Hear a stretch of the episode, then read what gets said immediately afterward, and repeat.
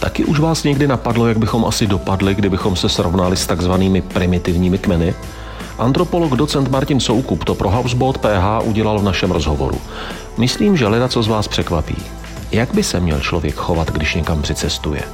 Může být v pořádku zabít cizího misionáře? A v čem se lišíme od malých kmenů? Je důvod snažit se být stejní jako oni? Máme odvahu být sami sebou? Na takové a na další otázky si můžete poslechnout odpověď právě teď. Děkuji, že jsi přišel na Housebot. Ahoj. Ahoj. Eh, já jsem stál a stojím o povídání s antropologem eh, kvůli tomu, že si myslím, že to, co teď prožívá ten velký rozvinutý západní hmm. svět, takže v tom by mělo jít najít x paralel eh, s takzvanými primitivními kulturami. Nebo by mohlo být zajímavé to srovnat s tím, hmm. jak by v podobných situacích fungovaly takzvané primitivní kultury, ať už v minulosti nebo v současné době nebo v jiných částech světa. Když jsem ti to říkal po telefonu, tak si tak jako zareagoval, že ano, že tam to je téma, o kterém stálo za to se bavit, takže pojďme na to. První věc, jak reagují, co se mě napadá jako první, nebo napadlo předtím jako první, jak reagují tedy primitivní kmeny na ohrožení, eh, na strach, na cizince, na choroby a podobně, protože máme teď nějakou zkušenost, jak jsme zareagovali my, takovým tím panickým zavřít, zastavit, což mm-hmm. možná bylo správně a možná to bylo to nejlepší. Mm-hmm. Jak se k takovým věcem, když přijde ohrožení, eh, staví některé domorodé kmeny po světě? První, co bych k tomu Petře řekl, je asi to, že jako antropolog velice nerad zobecňuji. Mm-hmm. Protože mm-hmm. zobecnit vlastně lidstvo tak úplně nejde. Tak půjdeme opačnou cestou konkrétních příkladů. Přesně tak, protože, uh, protože uh, ta reakce bývá na ten kontakt různá. A co na tom je asi uh, nejzajímavější, je to, že my těm, těm kontaktům uh, docházelo od počátku novověku, z perspektivy západu tedy, od počátku novověku. A my o nich máme kuse informace, máme nějaké psané informace. Tedy kontakty, že přišel někdo z našeho světa tak. a kontaktoval tak, domorodce někde tak, tak. po světě. To máme, to máme v Novém světě, máme to zaznamenáno třeba v Africe a jinde. Ale uh, my máme takové kontakty zaznamenané ve 20. století uh, na Nové Gvineji. Uh-huh, uh-huh. To je druhý největší ostrov na světě, největší tropický ostrov na světě. A tam ještě na začátku 20. století byla místa, kam nevstoupil žádný Evropan. Ten ostrov je obrovský, členitý, těžko prostupný a dlouhou dobu se lidé domnívali, že v, řekněme, v centru toho ostrova nežijí žádní lidé. A shodou okolností se stalo, řekněme shodou náhod se stalo, že jeden zlatokop Miklíhy se tam dostal v touze po zlatě a najednou zjistil, že nejenom, že to, ten ostrov je tam, tam obydlený, ale že tam skutečně žijí lidé, kteří se nepotkali s žádným Evropanem. Dokonce v té centrální části se údajně domnívali, že jsou jedinými lidmi na světě, protože oni mm-hmm. prostě viděli horizont, nemohli tušit, že, že žijí na ostrově. Hranice ostrova byl konec světa. Tak. A teď teda došlo skutečně k té prvokontaktní situaci a ten, ten Miklíhy, on uh, si dělal nějaké novinářské kurzy, takže on na své cesty bral fotoaparát a kameru. Uh-huh, takže uh-huh. ta první setkání máme i nafilmovaná. A to je konfrontace dvou naprosto odlišných světů. O Nové Gviny tehdejší se říkal, že tam žijí lidé jako v době kamene, tam se používali kamenné seky. Dneska to tam nenajdeš samozřejmě, uh-huh. nebo velmi zřídka, protože ocel vystřídala kámen velice rychle na Nové Gviny. A teď tam vidíš tu konfrontaci toho, uh, toho Evropan, respektive Australána, on byl Australán, a z moderní technologií s lidmi, kteří žijí jako kdyby v době kamenné, tak se o nich hovořilo. A ten, ta konfrontace, to byl strach a zároveň údiv. Já bych čekal z filmů, no. buď že ho hned zabili, nebo že ho měli za boha. To je takový ten filmový scénář, filmový no, příběh. Eh, tam to vysvětlení o těch prvních setkání, tam byla celá řada. Uh-huh. A ten scénář byl různý. Záleželo na uh, místní třeba mytologii, uh, místním světonázoru a podle něj si vy, vyložili ty příchozí, kdo, kdo to vlastně byli. Mm. A protože třeba v představách uh, těch lidí žijících v té centrální části Nové Gvineji velmi často měli duchové zesnulých, tak si to představili bílou barvu kůže, tak si, před, tak, tak si je vysvětlili, že k ním přišli jejich vlastní předci. Mm-hmm. V jiných částech Nové Gvineje naopak si je vysvětlili jako, jako nebezpečné duchy, protože přišli z míst, kde oni očekávali, že bude konec světa. Mm-hmm. Takže měli tendenci je, je zabíjet. Zatímco v případě Líhyho a jeho bratrů, tak měli tendenci je vlastně vítat, protože se k ním vrátili, vrátili jejich předci. Oh, Velmi oh. záhy pochopili, že žádní předci to nejsou. Navíc Líhyvy tam zanechali nějaké genetické stopy v centrální Gvineji, takže tam velmi rychle pochopili, že o žádné duchy se nejedná. Ale jsou velmi konkrétní, fyzičtí. Ale ta konfrontace byla samozřejmě drsná, protože tam během, to nebylo žádná, žádná mírumilovná setkání. Tam, padlo, tam, tam padly stovky lidí, jak na straně těch Evropanů a Australanů, tak na straně, na straně domorodců, protože ve chvíli se vyjasnilo, že, že vlastně to jsou lidi z masa a kostí, no tak ty, ty konfrontace byly, eh, byly drsné. V tu chvíli to byla jakoby až jako válečná nebo bitevní no, situace. Jo, jo. Tam, tam spousta misionářů tam zahynula. Ono se pak ukázalo, že Líhy nebyl zdaleka první, uh-huh, že uh-huh. úplně první tam byli luteránští misionáři, kteří ale tajili, že v centru ostrova žijí nějací lidé, protože pochopitelně chtěli teda uh, mít ty duše pro sebe, takže uh, katolíci to dlouhou dobu nevěděli. Jo, to je velmi jako dlouhý a zajímavý příběh, co se tam vlastně jako eh, na tom ostrově při té kolonizaci odehrávalo. Ale co je na tom strašně zajímavé, jak jsi se na začátku ptal, eh, co vlastně ten, ten kontakt vlastně obnáší.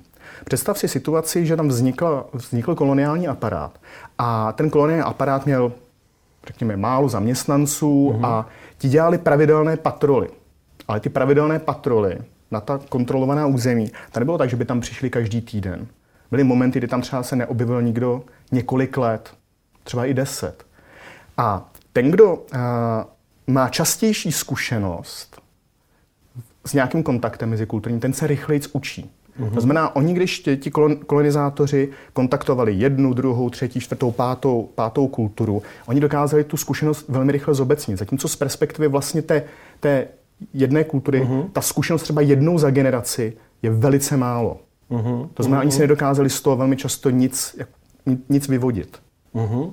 Dobře, ale teda aspoň na Nové Gvineji lze říct, že přišel někdo zvenku jako cizí element, tak vlastně nebyl moc vítán. Jestliže nezapadal do jejich mytologie, což velmi rychle nezapadal. Tak, přesně tak. Uh-huh. Jak uh, reagovali na ohrožení ve smyslu, nebo jak reagují na choroby? Zůstaneme-li třeba na Nové Gvineji, což je tvoje doména na choroby. Tady bych se spíš obrátil někam jinam než, eh, než na Novou Gvineu. Dobře, dobře. Eh, můžeme se uh, inspirovat knížkou Jareda Diamonda o osudech lidských společností, který popisuje vlastně dobytí nového světa a ukazuje na to, že více než vlastně zbraně sehrály svou roli choroboplodné zárodky. Které jsme si přivezli z Evropy. No, tady, tady, které vyvezli do nového, do nového světa. Dokonce jedna z těch prvních expedic, která se odehrála směrem uh, do nového světa, tak uh, Thomas, uh, Thomas Harrio, to byl, to byl cestovatel, ten popisuje, jak uh, si vysvětlovali ty nativní američani, že vel, velmi často umírají. A oni si to vysvětlovali tak, že ti příchozí na ně vysílají neviditelné střely velmi intuitivně si vysvětlili, že vlastně nemají jenom ty muškety a že tam musí být ještě nějaké jiné střely, které oni pouze nevidí. Což je vlastně velmi přesná interpretace mm-hmm. toho, co se skutečně dělo. Mm-hmm. Nákazu lze označit za neviditelné střely, to tak je. A pak mě napadá ještě jeden, eh, jeden příběh, který je eh, trošku kontroverzní, nebo jeho výklad je trošku kontroverzní, ale mně se vlastně, mně se ten výklad líbí aspoň jako narace. Kdyby nebyl pravdivý, tak tak ten příklad je krásný. To je smrt kapitána Kůka, uh-huh. který, jak známo, zemřel na, na, na Havaji. Zemřel tím, že ho zabili, uh, zabili ti ostrované. A na tom je zajímavé to, že uh, tuto, tuto interpretaci nabízí Marshall Salin, slavný, uh, slavný americký kulturní antropolog. Bylo to předmětem velkých debat a velké uh-huh. kontroverze, protože ten, uh, ten výklad je skutečně jaksi svérázný. A on hovoří o takzvané takzvané mýtopraxi. Že lidé mají tendenci, aspoň v těch jako literárních společnostech, mít mýty jako scénáře. Mm-hmm. A pokud to všechno jako jede podle toho scénáře, tak je všechno v pořádku. Jasná Ale věc, ve chvíli, věc. kdy se od toho scénáře odkloníme, tak je potřeba tu realitu upravit tak, aby odpovídala tomu, tomu mýtu, tomu scénáři. Kapitán Cook nebyl zdaleka poprvé na těch havajských ostrovech. Oni ho znali. A při té poslední cestě, kdy teda on, on zemřel, tak se stalo, že se protnula vlastně taková jako mýtická událost z historií, s tím jeho příjezdem. Uh-huh. Oni totiž měli oslavu Nového roku, které se říká Makahiky. Ta začíná v době, kdy se na obloze objeví plejády a v tu chvíli přebírá nad ostrovy vládu uh, Bůh Lono. To je Bůh, který se stará o to, aby uh, znova uh, byla úrodná půda, vládne po to krátké období a pak přebírá vládu Bůh Bůh války. A Kapitán Cook podle těch historických dokladů přijel na ty ostrovy v době, kdy začínalo Makahiky. Mm-hmm. Dokonce připlul ze směru, ze kterého měl připlovat Bůh Lono. Přistál v místě. Pokud se... tedy všechno správně, řekl bych. Všechno, všechno jde podle scénáře. Obeplu ostrovy správným směrem podle toho, podle toho mýtu. A nakonec, aniž to tušil, tak se, tak se ním začali zacházet jako s Bohem Lono. Mm-hmm. Když se blížilo k období konce Makahiky, tak se údajně nervózně domorodci ptali, kdy už odjedou. Když je ujistili, že už brzo odjedou, tak všechno běželo opět podle scénáře. Oni skutečně odpluli. Mm-hmm. A pak život tropí hlouposti, že? Nastala bouře, která poškodila jednu z jeho lodí. A oni se museli vrátit, aby ji opravili. A v tu chvíli už to nebyl příjezd Boha Lono do období Makahiky, ale už to byl pád boha Lono do období, kdy vládne Bůh A kde nemá co dělat. Tam, Pardon, tam jako... porušení scénáře. A proto tam nastaly, uh, nastaly potičky, zvyšovaly se krádeže a on se to pak kapitán Cook pokusil uh, vyřešit tím, že si vzal jednoho z místních uh, vládců jako rukojmí a tím se vlastně spustil, spustil velký konflikt, při kterém vlastně byl kapitán Cook zabit. Námořníkům se potom podařilo vyjednat, že dostanou zpátky části těla kapitána Cooka a když odplouvali, tak se údajně ti domorodci námořníků ptali, zda se kapitán Cook na přes rok zase vrátí. A on se jim skutečně vracel, protože oni měli jeho kosti a údajně teda vytahovali v období Makahiky a chodili s ním po, po ostrově. Je to děsivé, na jednu stranu si říkám, to je krásný konec velkého mořeplavce a objevitele. Z hlediska ano. té narace, z hlediska ano. toho příběhu, pochopitelně. Konec je to těžký. Když na to ale pohlédnu z opačného konce, eh, mně ten jejich přístup připadá vlastně legitimní. Mm-hmm. Oni jsou tam doma, ano. oni mají svoje pravidla, mm-hmm. oni mají i své mýty, které, kterými se řídí jejich život mm-hmm. a tím pádem, když přijde host, který to narušuje, mm-hmm. tak ten host nese důsledky. I v uh, interkulturní komunikaci platí jedno základní pravidlo. V Římě se chovej jako Říman. To je ale úplně krásné. To je odpověď na jednou na spoustu debat o imigrantech a podobně. To, to je velmi, velmi jako je prosté. Mně se vybavuje ten příběh misionáře, který přijel na Andamanské ostrovy mm-hmm. a nepotázal se s dobrou od místních to je, to je taky pěkná narace, protože když, to, eh, když se to stalo, tak já jsem měl... A to je dva roky zpátky? Ano, tak, tak nějak. No, dva, dva tři? Roky. No.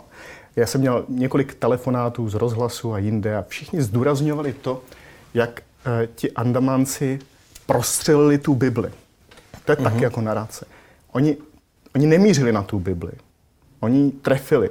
Oni chtěli trefit jeho. Ano, ano. Nikoli v tu Bibli, ale do toho, do toho vyprávění o tom, co se vlastně stalo, najednou vstoupila ta Bible, do které trefili oni ten šíp. Tam Andamanci jsou jedni, jedni z posledních, mm-hmm. kdo se vlastně takto, takto izolují. To ne, že bychom o nich vůbec nic nevěděli. Tam proběhl jeden z klasických antropologických výzkumů. Existuje krásná knížka Andamančtí ostrované. Ale uh, jsou tam zkrátka ty ostrovy, které tady, na nich si ty obyvatele jako drží všechno, všechno od těla. A pro ty, kdo tu historku neslyšeli, pojďme uh, zrekonstruovat, co se tady doopravdy stalo. Ten uh, mladý, myslím, že to byl Američan, jestli se dobře uh-huh. vzpomínám, tak uh, se rozhodl, že bude šířit křesťanství mezi, mezi Andamánci a na ty ostrovy je zakázaný vstup. Hm, vlastně porušil pravidla stanovená vládou. Rozhodl indickou tam, vládou, což indickou... považuji za nesmírně osvícené, ano. protože tam by mohlo vyrůst spousta krásných pětivězíčkových hotelů. Nepochybně Andamany jsou velmi malebné jsou ostrovy. Tak. No on se přesto rozhodl, že k ním, že k ním vstoupí a že je přivedena náboženskou víru, že je přivedena křesťanství a se zlou se potázal. A nebo zdaleka první, koho oni takhle, uh, koho oni takhle zabili. zabili. On, oni odmítají dary, oni odmítají všechno, co k ním, uh, co k ním vlastně z toho vnížku připluje. Odmítají, odmítají to nové. Mm-hmm. Je možné i dnes vztáhnout k dnešku to, co jsem se teď nedávno dočetl v rozhovoru s Claude Levi Straussem, mm-hmm. že primitivní společnosti jsou založené na Eh, jednomyslných rozhodnutích a snaze udržet vše tak, jak je. Protože mm-hmm. do posud a mnohdy po tisíce let se ukázalo, že nejefektivnější k jejich existenci je nic neměnit. Mm-hmm. To znamená, cokoliv je nové, tomu se brání. Mm-hmm. A teď já vím, že, že se dotýkáme trošku uh, právě toho zobecňování, takže zase případně, pokud tě napadne konkrétní příklad, kterým se dá ta věc ilustrovat nebo rozporovat, tak mm-hmm. jsem s ní. Mm-hmm. A, a dočetl jsem se, že Claude Levi-Strauss říká vedle toho, že komplexní společnost společností, jako je třeba ta, ve které žijeme my, je naopak založená vlastně na nespokojenosti a nejednomyslnosti, mm-hmm. která motivuje ty nespokojené k tomu, aby něco změnili a tím mm-hmm. vytvářeli vývoj, tedy změnu. Takže mm-hmm. my naopak stojíme a padáme se změnou, kdežto ty malé použiju to slovo primitivní společnosti, stojí a padají s udržitelným statem quo. Nic neměnit. Tahle interpretace by byla hezká, ale připustme jednu věc, k nějaké kulturní změně docházet musí. I v té komunitě, ke které jezdím, jezdím už mnoho let ke skupině Nungon na Nové Gvineji. Ti se dostali do kontaktu s administrativou v polovině 30. let 20. století, takže ani před necelým, ani před necelým stoletím.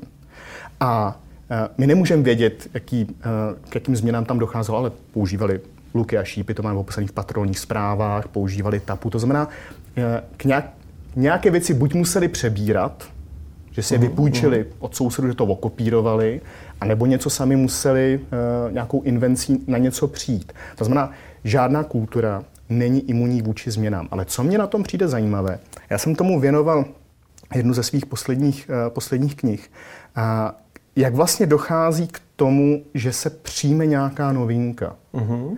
To je i popsáno uh, v řadě odborných studií, že vlastně v v podstatě v každé společnosti, v každé komunitě existují lidi, kteří velice rádi přijmou nějakou novinku a že těch prvních lidí je velmi malé procento. A že potřebuje, aby se novinka prosadila, potřebuje, aby to přijalo určitá část populace, kdy už není, kdy už není návratu. No. Já si pamatuju, jak mnoho lidí se bránilo třeba mobilním telefonům, mm-hmm. až pak najednou dneska prostě je málo lidí, kteří jej nemají. Tím, Často těm... se říká, že takhle funguje to pravidlo 80-20, ano, že když 20% ano, lidí přijme nějakou změnu, tak už s sebou stáhnou mm-hmm. i těch zbylých 80%. Ale co mě na tom přišlo zajímavé, že vlastně novinky, aspoň v té komunitě, do které, do které jezdím, že vlastně novinky se staly zrodem generačních mezer. Nerozumím. No, eh, že vlastně když přišel někdo, kdo měl nějakou novou kompetenci nebo ovládal nějakou novou technologii, tak získal najednou náskok před všemi ostatními. Když došlo ke kontaktu té, té komunity s australskou administrativou, tak tam byl uh, chlapík, který se jmenoval Dungyong. On zemřel před relativně nedávnou dobou, to mě překvapilo, se dožil velmi vysokého věku. A ten se rozhodl, na rozdíl od ostatní, kteří prchali před tou patrolou a schovávali se, takže se s ní uh, vypraví za hranice svého, svého území. Uh-huh. Valná většina těch lidí, kteří v té komunitě žijou, neopustí to údolí. To jako kdyby ne, někdo třeba žil tady někde v nějaké vesnici a v životě ji neopustil. Pro nás uh-huh. je to něco naprosto nemyslitelného, že by se aspoň jednou nejel někam do města. On se rozhodl, že tu, že tu uh, komunitu opustí, půjde s tou patrolou, strávil nějaký čas mimo a tam se naučil pidgin angličtinu a pak se z ní stal vlastně prominent a dlouhou dobu byl jeden z málo, kdo vůbec tu pidgin angličtinu uměl. Uh-huh. A najednou se tam začala, uh, začal vytvářet generační rozdíl. Ano, tam byli ano. ti lidi, kteří hovořili to nungonštinou a něčím jiným. A pak tam byla úzká vrstva lidí, kteří uh, hovořili něčím jiným.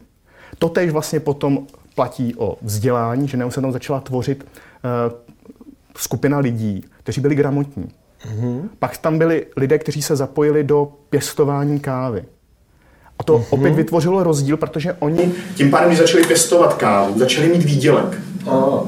Protože oni nemají vlastně nemají jako jiný, jiné příjmy, nebo dlouhou dobu neměli. Dneska celá řada z nich pracuje ve městě. že ho vlastně ani nepotřebovali ten příjem, že si vystačili.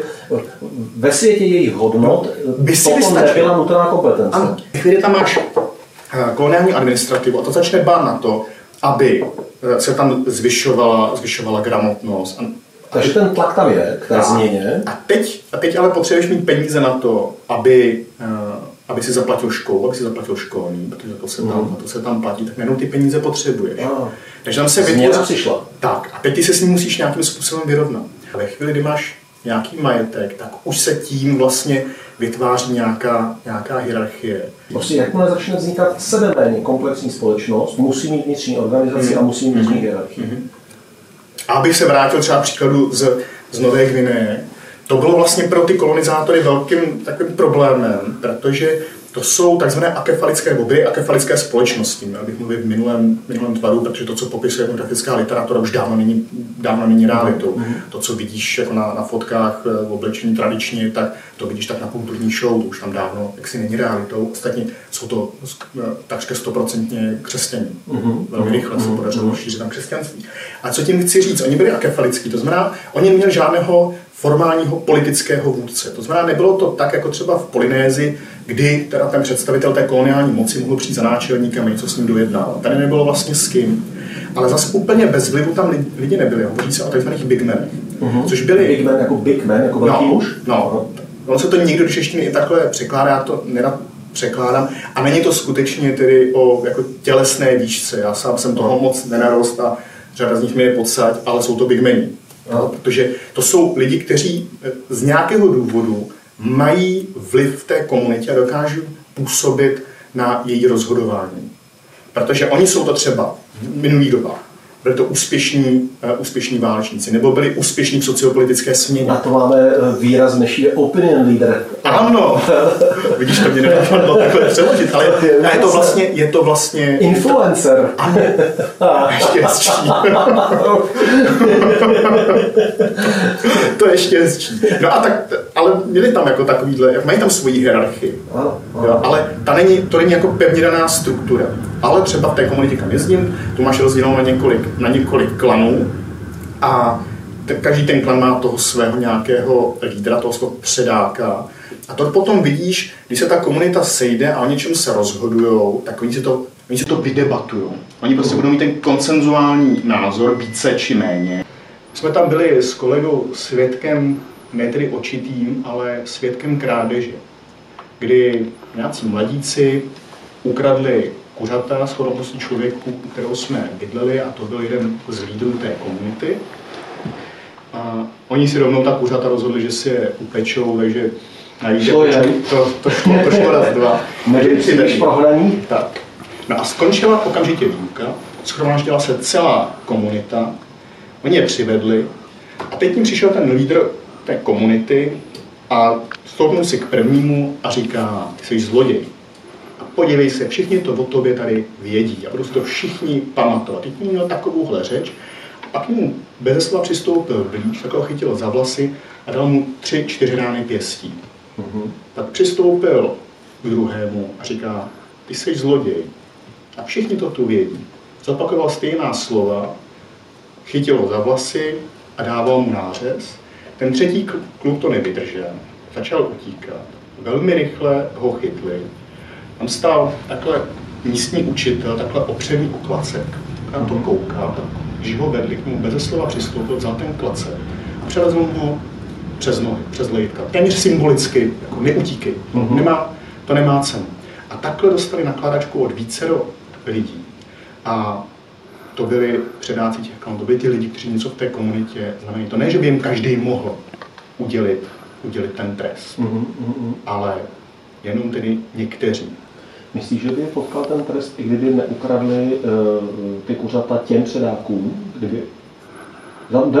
Zajímá mě vlastně, jestli rozhodovala moc těch poškozených, nebo jestli rozhodovala míra by nastala úplně stejná společnosti. Nastala by úplně stejná situace, si myslím. A to je vlastně, to jsem nikdy, uh, nikdy neviděl něco takového. Tento typ vlastně té, té přímé, přímého a rychlého názorného trestu jsem přesvědčen o tom, že už v životě žádný kuře tedy, tedy ukradne.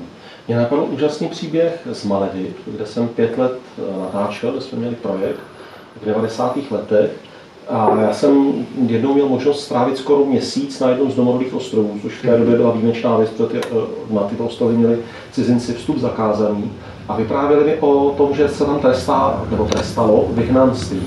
Říkal, kam koho vyhnali, jak a on mi říkal, uh, uh, Máhir, u kterého jsem bydlel uh, v Lámu Atolu, uh, tak mi vyprávěl o tom, že tam se neodehrává nějaká velká kriminalita. Malinkaté korálové ostrovky, které třeba za hodinu obejdeš celé, takže tam se všichni znají, znají každá palma má svého majitele, opravdu, mm-hmm. protože dřevo je cené.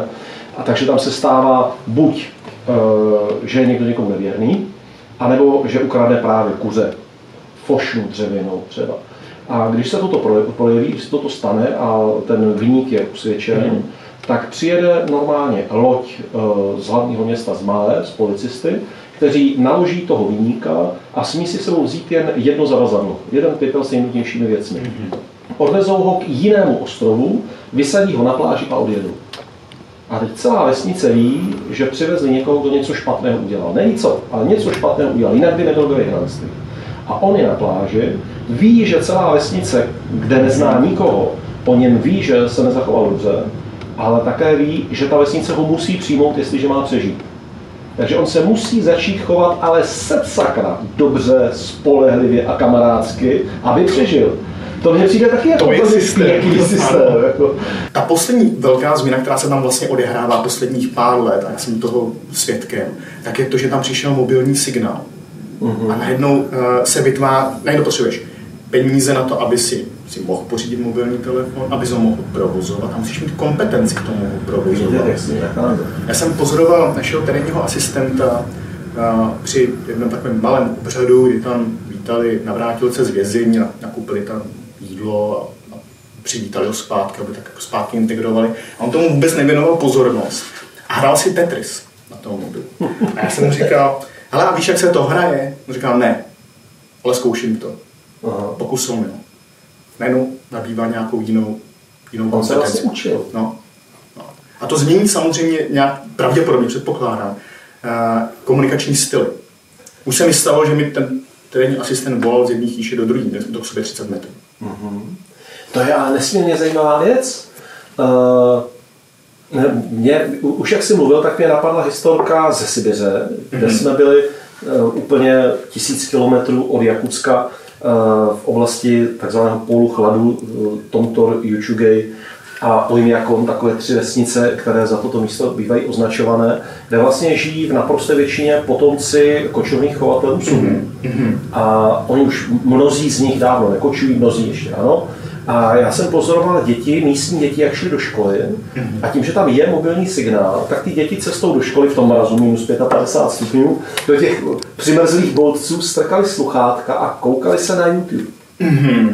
A tak bylo nesmírně zajímavé, protože já jsem pro ně byl cizinec z toho světa, který oni znají z YouTube, a to nejsou že nijak primitivové, to jsou to je normálně fungující vesnice, společnost se vším všude, jenom zkrátka málo kdy cestují tak daleko, aby byli osobně v Evropě, ve Spojených státech. Tak uh, se mě vlastně začali ptát, jak moc to je jako blbost a co z toho je film a co z toho je pravda. A mě v tu chvíli začalo docházet, že najednou YouTube vlastně nějakým způsobem kolonizuje svět, mm-hmm. tím, že ty informace uh, rovnou přináší jakoby pocit ten osobní zkušenosti. Tím, že se na něco dívám, tak mám pocit, eh, že, mm-hmm. že získám osobní zkušenost. A teď proč o tom tak sáhle mluvím, že vlastně my nevíme, jestli naše děti, které tráví uh, víc času než my v našem dětství u počítačů, pozorování YouTube, Instagramu a nevím čeho ještě, nezískávají nějakou kompetenci, nějakou schopnost, která je posune dál. Ne jenom takové to obecné, pořád u toho počítače k ničemu ti to nebude, běž dělat něco pořádného, hmm. ale co když naopak, co když ten svět, který se teď rodí a, a ke kterému se vyvíjíme, tuto dovednost bude vyžadovat. Petře, myslím si, že to říkáš naprosto trefně. Samozřejmě, že eh, spousta lidí eh, má, má za to, že trávit čas v tom kyberprostoru, že to vlastně je zničující Manfred Spitzer, to je velký nepřítel, eh, nepřítel informačních technologií, že vlastně z toho jenom hloupneme. Jenomže si vím, co to třeba dělá s naší, eh, s naší motorikou. Jak se vlastně musíme, musíme učit. Jo, psát palcem SMSky. Přesně tak. Nebo co to znamenalo naučit se dvojklik Uh-huh, ano, ano. To vůbec ovládání no. myši, jinam koukám, než to s čím hýbu a podle toho hýbu A dneska ano. vlastně máš všechno, všechno dotykové. Mě to připomnělo uh, Umberta Eka, uh-huh. což je krásná knížka rozhovoru s názvem Knih se jen tak nezbavíme, víš, velký milovník knih. A tam uh, popisuje, jak se právě učil ten dvojklik. Uh-huh. A říká, že my vlastně dneska nejsme, nám není dneska dovoleno odcházet do mentálního důchodu, že my se musíme pořád a pořád něco učit. Zatímco ještě třeba před stoletím když jsi dostal maturitu, když jsi udělal, tak vlastně ten tlak na to se pořád něco učit nebyl tak velký. Ano, pro něco už člověk v tu chvíli byl jasně a objektivně kompetentní, schopen. Ale říká, no co, slepicím trvalo 100 let, než se naučili přebíhat silnice. Ale my jsme pořád nucení se, se učit. Mm-hmm. I těm technologiím. Já jsem velkým příznivcem technologií. Ostatně mám v tom i středoškolské vzdělání, protože já jsem vyučený elektrotechnik. Aha, aha. A, a, a dneska mám pocit, že mi začíná dělat potíže se některé věci učit, a nebo že se ani dě, učit už nechci. Dá se na to pohlednout zase jako antropologicky? Učíš nebo využíváš při učení nějak moderní technologie? Já jsem v tomhle ohledu spíš eh, konzervativní ne proto, že bych eh, toho byl nepřítelem. Já pustím filmy, jsem schopen něco připravit, ale já jsem přesvědčen, že když umím přednášet, tak budu přednášet a snažím se nepoužívat ani PowerPointové prezentace. Ale já ti budu oponovat. Ty jsi mi nedávno vyprávěl, že no. jsi chtěl třeba po svých studentech, aby vytvořili billboardy.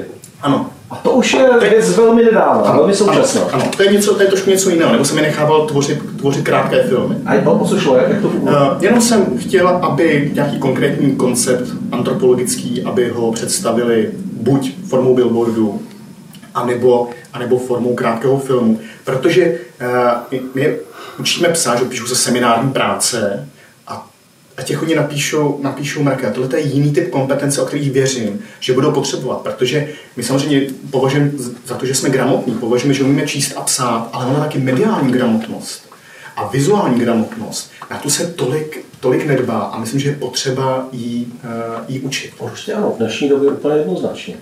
Uh, v tomhle si myslím, že školství dost pokulhává. Uh-huh. I když dneska mediální gramotnost už velmi často učí i na základní školách. A zapad pánu za to. Ano. To je dost důležité.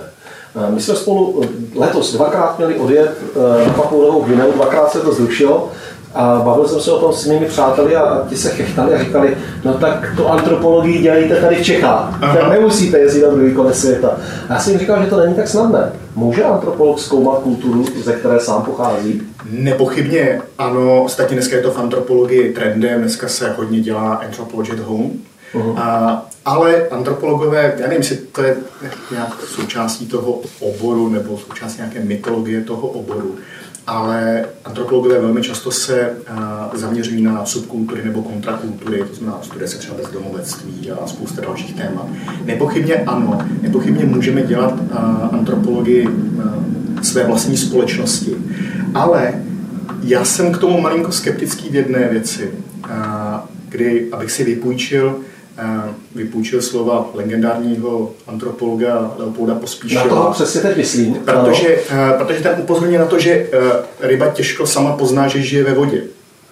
A že vlastně potřebuje získat nějaký náhled a nějakou skepsi, e, podívat se vlastně na, na vlastní společnost očima cizince.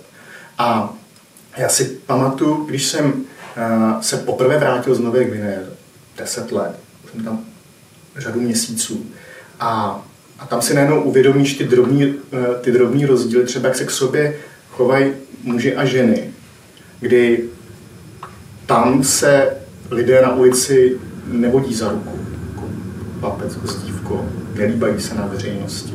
Pak se, pak se vrátíš a najednou to vidíš a přijde ti to divný. Uh-huh, uh-huh. Že vlastně najednou potřebuješ vidět, uh, že že jsme sami nějaký zvláštní. To je právě ono. Když jsme dělali rozhovor s Leopoldem Pospíšilem, tak on právě kategoricky říkal, nikdy nemůže antropolog dělat výzkum své kultury, protože spoustu věcí bude považovat za spoustu věcí z každodennosti bude považovat za přirozené. A přitom už ty by měly být předmětem zkoumání. Přesně tak. Každá vlastně společnost, kultura je zvláštní. No, mimochodem krásně je to vidět na staré dobré komedii Velký blondýn červenou botou, uh-huh. kde vlastně i na obyčejném člověku najdou spoustu neobyčejného způsobu chování. Ale mi to připomnělo jednu slavnou studii od uh, Minera, to vyšlo uh, v 50. letech. A ta studie se jmenuje Načirem. A je to o kultuře, která se chová velmi zvláštně.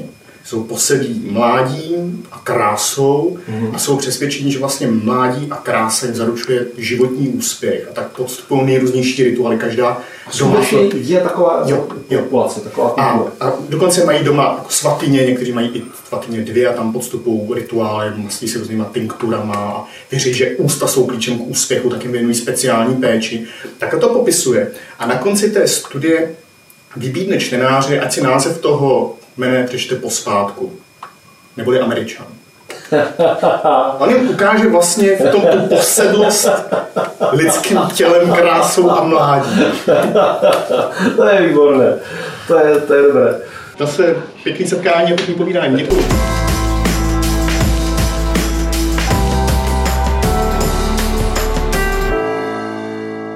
Člověk získal spoustu eh, potravy na přemýšlení. Děkuji.